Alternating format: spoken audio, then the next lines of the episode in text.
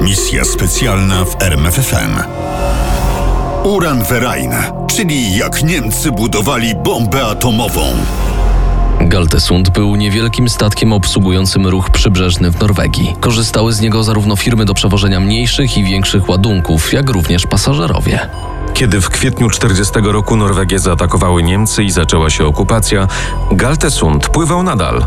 Teraz jednak służył głównie Niemcom i tym Norwegom, którzy tak jak Kisling dołączyli do sojuszników Hitlera. W niedzielne popołudnie 15 marca 42 roku statek wypłynął w krótki rejs z Flekkefjordu do Egersund. Wiał porywisty południowo-wschodni wiatr, padał śnieg, widoczność była marna. Według harmonogramu Galtesund powinien pojawić się w Egersund około godziny 20. Tymczasem minęła 20.30, a statku nie było.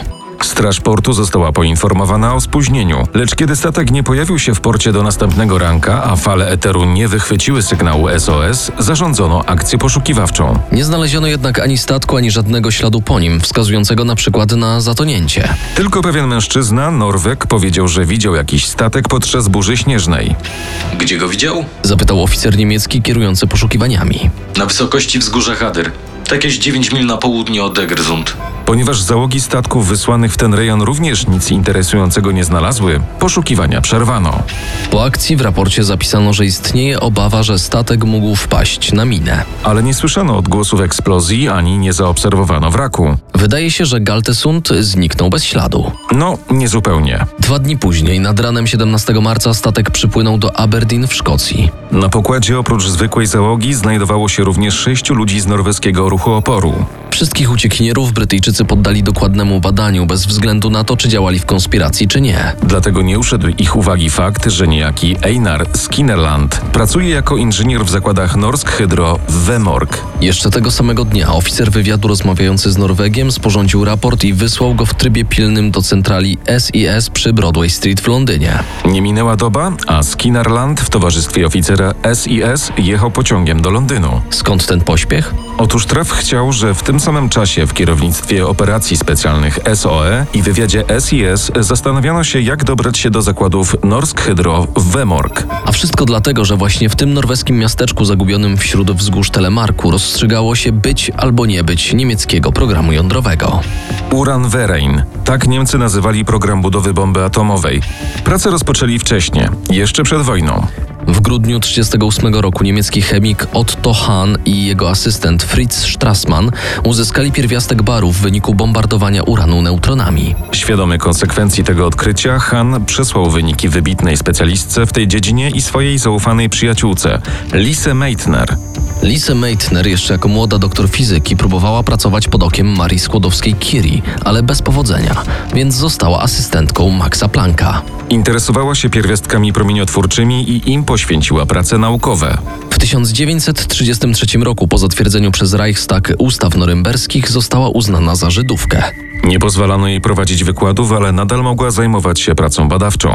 Miała obywatelstwo austriackie, co chroniło ją przed represjami. Sytuacja pogmatwała się w 1938 roku po przyłączeniu Austrii do Rzeszy. Jako Żydówka i obywatelka Rzeszy w każdej chwili mogła trafić do obozu koncentracyjnego.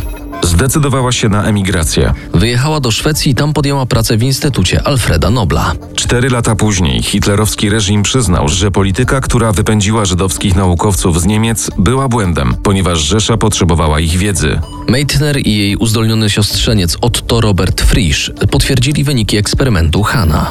Nie było już wątpliwości, że proces rozszczepiania atomu wywołuje wielką energię. W kwietniu 1939 roku w Niemczech pojawiła się idea zastosowania tej ogromnej energii do użytku wojskowego. Prace w tym kierunku ruszyły na Uniwersytecie w Getyndze. Patronowało im trzech fizyków. Ale w sierpniu tego samego roku badania przerwano. Cała trójka trafiła na przeszkolenie wojskowe.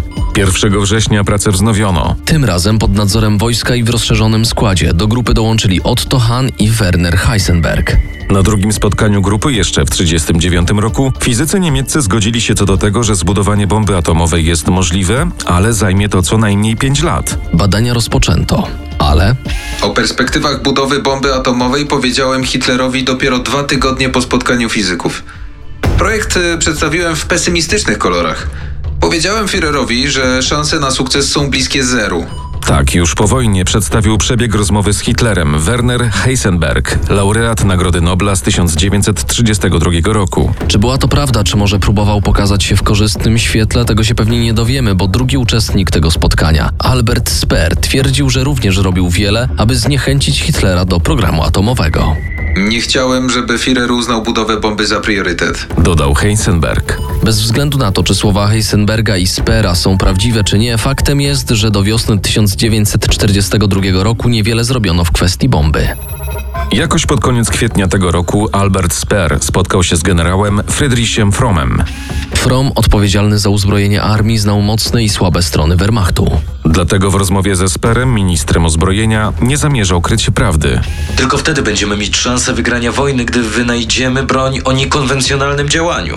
Co ma pan na myśli? Znam pewną grupę naukowców, którzy pracują nad bronią mogącą zniszczyć całe miasta, a być może nawet wyeliminować z walki Anglię. Zaciekawia mnie pan. Chodzi o pracę nad bombą jądrową, niestety bardzo zaniedbywane. Wydaje mi się, że pańskie spotkanie z tymi ludźmi mogłoby wiele zmienić. Sper zgodził się. Do spotkania doszło w czerwcu. Oprócz uczonych, których nazwisk już nie pamiętam, byli tam Otto Horn i Werner Heinsberg. Pisał we wspomnieniach Sper. Udało nam się rozbić atom i wynaleźć maszynę uranową. Niestety brakuje pieniędzy, materiałów i ludzi, bo kadry naukowe powołano do wojska. A wobec tego niemiecka nauka wskazuje regres w dziedzinie, w której jeszcze przed kilku laty przodowała. Aby podkreślić sens tych słów, Heisenberg przywołał przykład Stanów Zjednoczonych. Ameryka zapewne już teraz posiada nad nami przewagę, która w warunkach rewolucyjnych możliwości, jakie otwiera rozszczepianie jądra, może być niezwykle brzemienna w konsekwencje. Chce pan powiedzieć, że Stany Zjednoczone już teraz mogą mieć bombę? Raczej nie, ale myślę, że są w tym wyścigu dużo bliżej mety niż my. W takim razie, czy zdołamy ich dogonić? Obawiam się, że nie. Owszem, pod względem teoretycznym nic nie stoi na przeszkodzie. Problemem są mizerne warunki techniczne i produkcyjne. Jeżeli otrzymamy wszelką pomoc, jaką zażądamy, to może za 2-3 lata osiągniemy sukces. Sper obiecał pomóc i pomógł. Przeznaczyłem na budowę bomby 2 miliony marek i przyznałem odpowiednie ilości materiałów stali, niklu i innych metali. Odniosłem jednak wrażenie, że bomba atomowa nie wpłynie decydująco na bieg wojny. A jednak zdecydowano się na jeszcze jeden ruch. Budowę bomby oddano pod nadzór marszałka Geringa. Spodziewano się, że Göring będzie zarządzał programem atomowym z taką samą dyscypliną i skutecznością, z jaką kierował Luftwaffe. Lecz Gering niewiele wniósł do tego projektu. A również Adolf Hitler raczej nie interesował się fizyką jądrową, co zauważył Sper. W 2200 punktach moich konferencji z Hitlerem, zachowanych w protokołach, problem rozszczepiania atomu pojawia się tylko jeden raz i to w bardzo lakonicznej formie. Najwyraźniej pomysł budowy bomby atomowej przekraczał jego zdolności pojmowania. Co jednak nie znaczy, że pracę tę zarzucono. Przeciwnie, nadal szukano sposobu, który pozwoliłby obniżyć koszty produkcji i dałby pożądany efekt. Tak pojawił się pomysł użycia do budowy bomby ciężkiej wody. Ciężka woda różni się od zwyczajnej tylko jednym. W jądrze atomu oprócz protonu jest również neutron. Ten jeden neutron potrafi zwiększyć wydajność rozszczepienia jąder atomowych, czyli upraszczając do minimum, deuter w bombie zwiększał jej skuteczność. Do takich wniosków doszli niemieccy naukowcy prawdopodobnie już pod koniec 1941 roku. Potem odbyło się kilka rozmów fizyków z decydentami i postanowiono zwiększyć produkcję ciężkiej wody. Odpowiednie polecenia przesłano zakładom Norsk Hydro w miasteczku Wemork w okupowanej Norwegii. Produkcja ciężkiej wody trwała w Norwegii jeszcze przed wojną.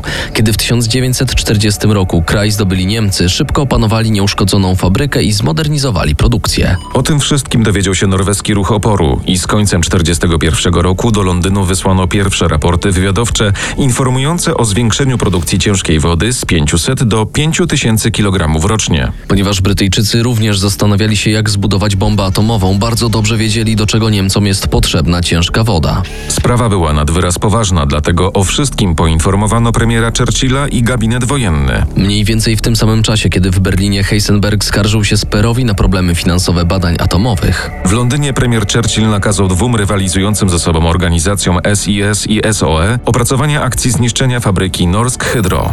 Przygotowania ruszyły osobno w wywiadzie i kierownictwie operacji specjalnych, ale bardzo szybko i jedni i drudzy doszli do wniosku, że brakuje im precyzyjnych danych. sprawdzało się stare powiedzenie: diabeł tkwi w szczegółach. I wtedy jak na zawołanie pojawił się Einar Skinnerland, inżynier z Norsk Hydro. Należało go błyskawicznie przeszkolić w skokach spadochronowych i wysłać z powrotem do Wemork. Jeśli nawet Einar Skinnerland nie był najszybciej przeszkolonym spadochroniarzem świata, to na pewno należał do czołówki. Zaledwie po 11 dniach od przyjazdu do Szkocji, czyli już 28 marca, wyskoczył z samolotu nad Telemarkiem. Nikt z jego otoczenia nie zauważył, że Skinnerland zniknął z Norwegii, a zatem nikt nie zadawał kłopotliwych pytań. A on tymczasem zaczął zdobywać informacje o fabryce potrzebne Brytyjczykom, a kiedy je zdobył, odesłał do Londynu tajny raport. Kiedy przesyłka trafiła do siedziby SOE na Baker Street, przygotowania do akcji nabrały tempa. Oficerowie SOE poznali plan zakładów Norsk Hydro, drogi ewakuacji oraz to, co było dla nich najważniejsze miejsce produkcji i przechowywania zapasów ciężkiej wody oraz rozmieszczenie posterunków wartowników. 18 października 1942 roku czterech norweskich komandosów wylądowało niedaleko Wemork. Nasza misja polegała na przechwyceniu brytyjskich komandosów, którzy przylecą szybowcami i zaprowadzenie ich do fabryki. Opowiadał Klaus Helberg. Łatwe i proste? Nic bardziej mylnego. Czwórka Norwegów musiała transportować sprzęt, nadajniki radiowe, akumulatory i jedzenie na cały miesiąc. Z takim obciążeniem po tygodniu marszu byli skrajnie wyczerpani, a do bazy dotarli po kolejnych dwóch tygodniach. Minęło jeszcze 10 dni, kiedy drogą radiową poinformowano ich, że komandosi wylądują najbliższej nocy. Dowódca grupy Jens Paulson rozkazał przygotować się na przyjęcie gości. Rozpalono 16 ognisk w dwóch rzędach, które utworzyły lądowisko. Włączono urządzenie naprowadzające Eureka, czyli przenośny nadajnik radiowy z anteną wysoką na 1,5 metra. I czekano aż nadlecą dwa Halifaxy, każdy z doczepionym na linie szybowcem. Usłyszeliśmy dźwięk silników. Wiedzieliśmy, że za kilka minut szybowce wylądują w oznaczonym przez nas miejscu. Wspomniał Helberg. Lecz dźwięk silników nagle zamilkł. Sygnał odbierany przez Eurekę zanikł. Zapadła głucha cisza, której kompletnie nie rozumieliśmy. Nie doczekawszy się samolotów, Norwegowie wrócili do bazy. Co w takim razie stało się z samolotami? Wpadły w pułapkę spreparowaną przez naturę. Nad południową Norwegią utrzymywała się gęsta zimna mgła i choć trąci to trochę motywem z powieści Grzędowicza, to właśnie ta mgła sprawiła, że samoloty straciły sterowność. To mgła spowodowała oblodzenie skrzydeł. Pierwszy Halifax wraz z szybowcem rozbił się o zbocze góry. Drugi pozbył się uciążliwego holu i szczęśliwie wrócił do Szkocji, ale puszczony samotnie szybowiec rozbił się pod Stavanger. W rezultacie tych wypadków część komandosów zginęła, część dostała się do niemieckiej niewoli. Wszystkich rozstrzelano. Następna grupa, tym razem tylko sześciu komandosów, skakała nocą z 16 na 17 lutego 1943 roku. Wszyscy byli Norwegami, dowodził Joachim Roneberg. Po czterech dniach spotkali się z grupą Paulsona. Paulson, Helberg i ich dwaj koledzy przez całą zimę mieszkali w chacie wysoko w górach, żywili się podle. Jens Paulson stwierdził, że jeśli renifer może jeść mech i przeżyć, powinniśmy też tego spróbować. Wspominał Helberg. Na szczęście nie żywili się samym mchem. Od czasu do czasu od miejscowych kupowali jedzenie, a przed Bożym Narodzeniem Paulson upolował renifera. To były bardzo piękne święta. Skomentował Helberg. Do lutego dotrwali w nie najlepszym stanie fizycznym. Z psychiką było lepiej, na co wpływ miało pojawienie się nowej grupy. Było ich teraz dziesięciu. Dowodził już nie Paulson, ale Roneberg i to on zadał podstawowe pytanie: jak dostaniemy się do środka? Paulson zaproponowałby przebrać się za robotników i wmieszać się w tłum, kiedy nowa zmiana będzie szła do pracy. Ale pomysł nie spodobał się Ronebergowi, Był zbyt ryzykowny. więc dyskutowano dalej, często przechodząc od zwykłego tonu do kłótni. Mieliśmy poczucie, że bierzemy udział w misji samobójczej. Wspominał Helberg. Zakładając, że jakoś udałoby się nam wejść do środka, to jak do cholery mieliśmy stamtąd wyjść? Rozwiązanie znaleźli wspólnie Roneberg i Helberg. Pierwszy podał pomysł, drugi założył narty i ruszył w teren, aby sprawdzić, czy uda się go zrealizować. Okazało się, że tak. O 8 wieczorem 27 lutego 1943 roku zeszli do wąwozu i przeprawili się przez pokrytą lodem rzekę Manę. Po drugiej stronie prowadziła linia kolejki wąskotorowej. Szli wzdłuż tej linii, nie bojąc się, że trafią na strażników. To Einar Skinnerland zapewniał, że od tej strony Niemcy nie wystawili żadnych posterunków. Czy miał rację? Miało się niebawem okazać. Pod fabryką byli o wpół do dwunastej w nocy. W srebrnym świetle księżyca widzieli siedmiopiętrową bryłę budynku niemal przyklejoną do stromego zbocza górskiego. Do fabryki prowadziła droga przez most wiszący nad wąwozem. To właśnie dnem tego wąwozu płynęła rzeka Mane. Za budynkiem ku górze przez wykarczowany fragment lasu ciągnęło się 10 długich stalowych rur. To nimi najpierw Norwedzy, razy, a potem w czasie okupacji Niemcy doprowadzali wodę potrzebną do produkcji. Komandosi znajdowali się dokładnie po drugiej stronie, przy zamkniętej na łańcuch bramie kolejki wąskotorowej. Akcję zaczęli równo o północy. Najpierw przecięli łańcuch, po czym szybko podbiegli pod budynek. Nikt ich nie zauważył. Do fabryki mogli wejść przez drzwi piwnicy, lecz były zamknięte. Poszli więc przez tunel, którym doprowadzono do fabryki przewody elektryczne. Bez problemu znaleźli się przy maszynie produkującej ciężką wodę, podłożyli ładunki wybuchowe z zapalnikiem czasowym na zaledwie 30 sekund. Błyskawicznie wycofali się z tunelu i ukryli wśród skał, a chwilę potem doszedł ich cichy odgłos wybuchu i głośniejszy od niego hałas tłukących się szyb. Wokół panował spokój. Tylko jeden strażnik wyszedł ze stróżówki, omiótł światłem latarki śnieg, zapewne w poszukiwaniu śladów i zawrócił. Komandosi wycofywali się tak jak przyszli, wzdłuż torów, potem przekroczyli rzekę. W tym momencie nad zakładami Norsk Hydro zawyły syreny alarmowe. Kilka minut później z fabryki wyjechały patrole w poszukiwaniu sabotażystów, lecz na pogoń było już za późno. Komandosi ukryli się w górach. A po kilku dniach sześciu ruszyło w długą drogę do Szwecji, po czym bezpiecznie wrócili do Wielkiej Brytanii. Reszta została, aby włączyć się w miejscowy ruch oporu. SOE E uznało akcję za udaną. Według źródeł cały zapas ciężkiej wody został zniszczony. Zniszczono również urządzenia służące do jej produkcji. Tymczasem już w kwietniu okazało się, że entuzjazm SOE był przedwczesny. Niemcy zreperowali maszyny i produkcję wznowiono. Do Londynu popłynęły nowe niepokojące raporty wywiadu. Niemal natychmiast po wznowieniu produkcji lotnictwo alianckie rozpoczęło serię nalotów na Norsk Hydro. W listopadzie 1943 roku 143 bombowce B-17 zrzuciły na fabrykę 711 bomb. Po tym doświadczeniu Niemcy doszli do wniosku, że produkcja ciężkiej wody w zagrożonej ciągłymi nalotami Norwegii nie ma sensu. Zdecydowano się przenieść ocalałe zapasy do Niemiec i tam wznowić produkcję. Ostatni akt bitwy o ciężką wodę rozegrał się nocą 20 lutego 1944 roku na jeziorze Tinsio. Komandosi, którzy pozostali w Norwegii po poprzedniej akcji, dostali nowe zadanie. Należało wysadzić w powietrze prom, którym Niemcy będą transportować zapasy ciężkiej wody. Na dnie promu wzdłuż stępki rozłożono 8 kg materiałów wybuchowych. Zapalnik nastawiono na 6,5 godziny. Eksplozja nastąpiła, kiedy prom znajdował się w miejscu, gdzie głębokość jeziora przekraczała 300 metrów. Według historyka Davida Stafforda na tym skończyły się niemieckie marzenia o bombie atomowej. Szef SOE Hugh Dalton potwierdził tę opinię pisząc w pamiętnikach.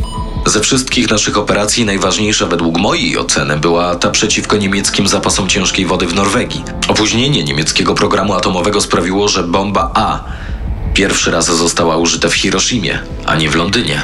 To efektowne twierdzenie przyćmiewa opinia Alberta Spera. Według niego moment decydujący miał miejsce wcześniej. Projekt budowy bomby atomowej został zaprzepaszczony jesienią 1942 roku. Chociaż e, naukowe rozwiązanie istniało, wyprodukowanie bomby wymagałoby wszystkich niemieckich zasobów produkcyjnych. a Efektów mogliśmy oczekiwać nie wcześniej niż w 1947 roku. Misja specjalna w RMFFM. Na tropie największych tajemnic historii.